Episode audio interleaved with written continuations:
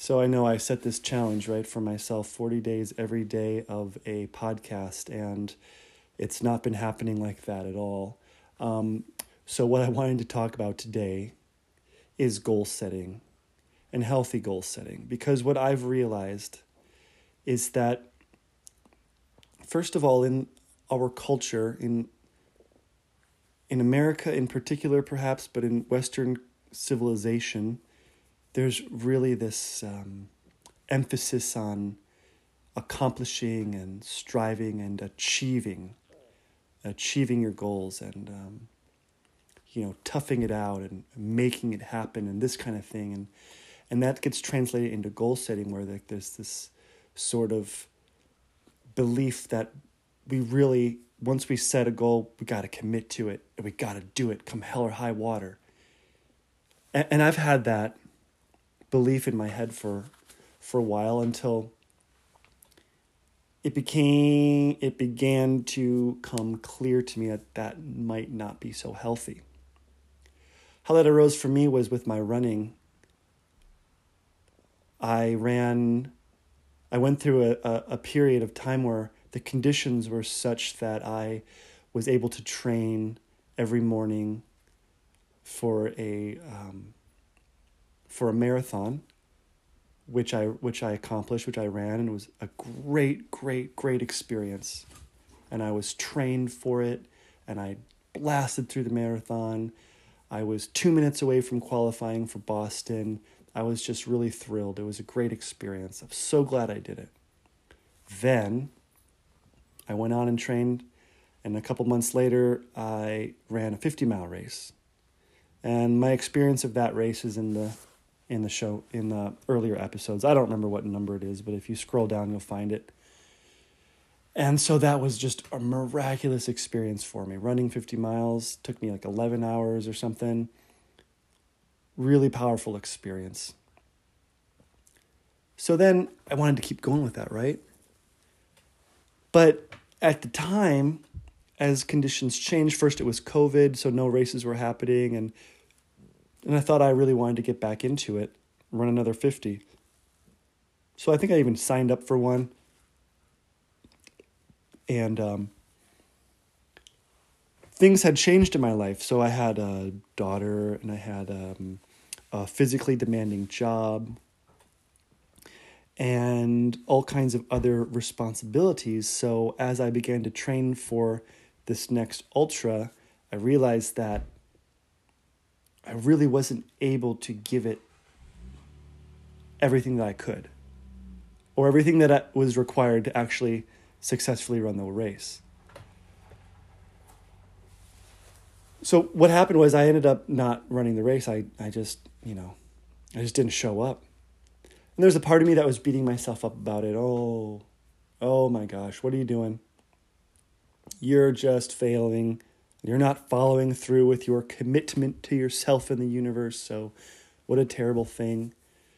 But the reality is is when I introspect, it's obvious to me that by signing up for that race by by actually going through what was necessary to train for that race, I would be um, disregarding a lot of really important responsibilities. So, for example, I can't run the distances with my dog that I need to to train. I can't he can't do that every day. So I would be not giving him the exercise he needs, which is really important to keep like a healthy dog, right? I wouldn't be able to have the time that I wanted with my daughter. I would be my body would be overtaxed and overstressed from having to train so much and then go to a job that's also physically demanding. So I realized that it, it, was just not lining up in a way that was coherent and harmonious with my with the other responsibilities in my life. So I had to think, you know, what's more important? Is it like just running this race and for whatever reason, you know, whatever I get out of that, is that worth more than these other things in my life, like showing up for my daughter, being uninjured and able to work and earn a living for myself and my family. And then also, I had a girlfriend at the time. And so that required time and, and attention and being and, and, and time to be present with her. So all the and, and to me that was very valuable. So all these things sort of lined up and it wasn't um you know it just wasn't congruent with like a balanced rest of my life. Sure, it was great to have this like idea, like I'm gonna run another 50 marathon and eventually train for a hundred and and then once and it seems very like noble and um, ambitious but it wasn't aligned with what what my life was doing where my life was in that time. So with this 40 day, I, I was like, I kicked it off. I announced it to all of you. I'm gonna do my 40 days every day podcast. And you know what? Even if I just do a five minute or a 10 minute podcast, it still takes a long time.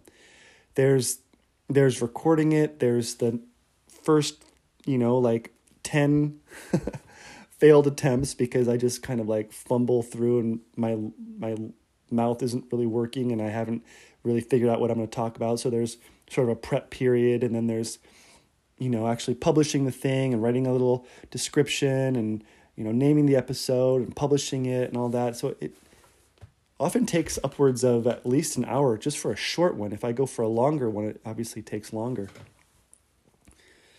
So I'm like realizing, wow, by by really carving the time out to do this podcast, as great as it is, you know, my daughter's missing time with me. I'm unable to take care of certain responsibilities around the house.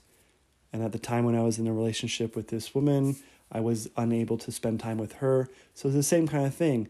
And then exercise and and and more meditation in my life. There's all these things that are like sort of combating for attention in my life and we really need to pick the things that are the most important, right? It's like the cream rising to the top of the of the jar. We it's like we only have time for the things that are bringing the most amount of nourishment and the most amount of benefit into our life. So oftentimes I think it's good to fail on a goal. I really do. I think it's good because it teaches us what is actually the biggest priority and where to really put our attention and to put our goal setting energy where to do that is discovered by finding out perhaps what other things aren't as important as we had thought. Being an ultra marathon runner, to me, is just not as important as being a balanced father, as providing a solid income for my family, as even having a clean house. That's really important to me. And so um that was a great phase of my life. I'm so glad I I did it. I'm so glad I had that bucket list item and I checked it off. It's so rad. And it's just clear that that's not that's not what's um, a priority for me now.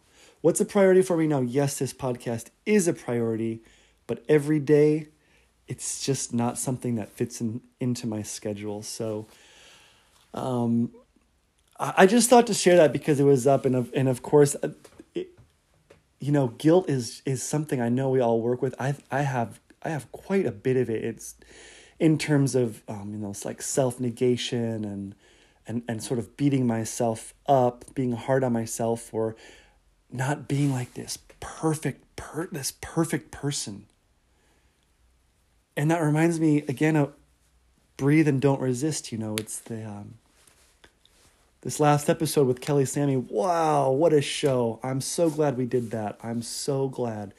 What a relief. You know, am I gonna when I die and enter this vast astral realm where there's only love that Kelly so poignantly describes? Um, and, and you think it's really to be a, a big deal if you know, I look back and think, oh, shoot, I didn't podcast every day. Ugh, punish, go to hell for a few lifetimes for that one, man. You you made a commitment, you didn't follow through, so, ugh, you're gonna have to, you're gonna have to really pay that one off with some sort of suffering. No, I don't think it's like that. We're doing our best, and I think that the love,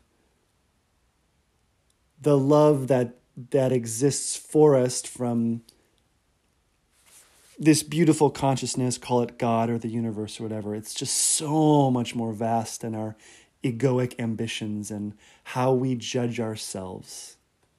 According to conditions that we've learned in school or from certain um, people or teachers who who espouse the importance of following through a commitment. I mean, yes, that's important, of course. And I think it's also equally important to choose and to be aware of which commitments are really the ones that require our follow through and our attention. I remember Wayne Dyer once said this wonderful, wonderful statement that it just brings so much relief to me even to this day. He he was talking about this um, you know this trend or this idea of always doing your best, you know, like do your best, do your, it's like this cultural meme, you know, and he, he kind of pointed out, like, really, do, do we really always have to be doing our best? Can we just let ourselves off the hook a little bit? I mean, what if you just don't do your best at something and, and you just do it? Is it really so horrible that you didn't like give your 110% on this on this endeavor? Like, is it really so terrible that you just do it or don't do it? I mean, you know, it's like the stress of thinking you need to do your best all the time. Like, what if you just let yourself off the hook? Okay? And don't do your best and just be okay with not best. Just, it's okay. it's like, who are we expecting ourselves to be? Like, always perfect in all these ways, it's unhealthy. It's just unhealthy. We're all doing great. We're all doing good enough. And I think that there's a lot of energy that will be released and a lot of expansiveness,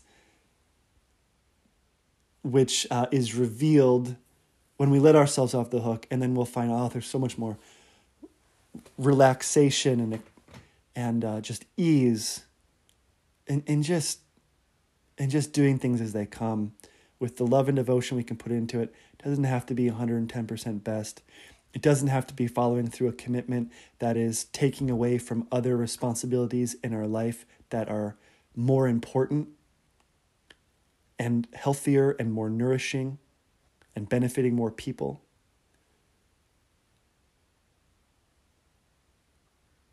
So I think that's the message for today. Gosh, it was hard getting I like was having such a hard time sitting down. After Kelly Sammy's interview, I just thought that was such a great such a great interview. Wow, I actually listened to it 3 or 4 times just to bring back that feeling of calm in me and that feeling of surrender and that faith that there's just unconditional love waiting for us once we leave these mortal bodies, but also all the time. There are loving angels, there are loving beings willing to assist us and surrounding us with love and support, guiding us as we breathe, as we don't resist the amazing unfolding of this life experience such a helpful message. And I listened to it again and again. And then I thought, wow, how can I even top that show? I almost didn't want to like spoil the energy of that show by jumping in with some incoherent rant, you know, just because I thought I, I have to do this because of the commitment to do 40 day challenge. So I'm going to show up even if I'm have nothing to say and nothing good's going to come out of it. But I'm glad I showed up today. I'm glad I showed up for this this topic and I'm glad you're showing up for Miracle Soup. I hope that you have enjoyed this episode, and I am so excited. Whoever else the next, I've got a few ideas lined up uh, for the for the future roster here of interviews. I think they're going to be really exciting. Appreciate you all listening. Om Namah Shivaya.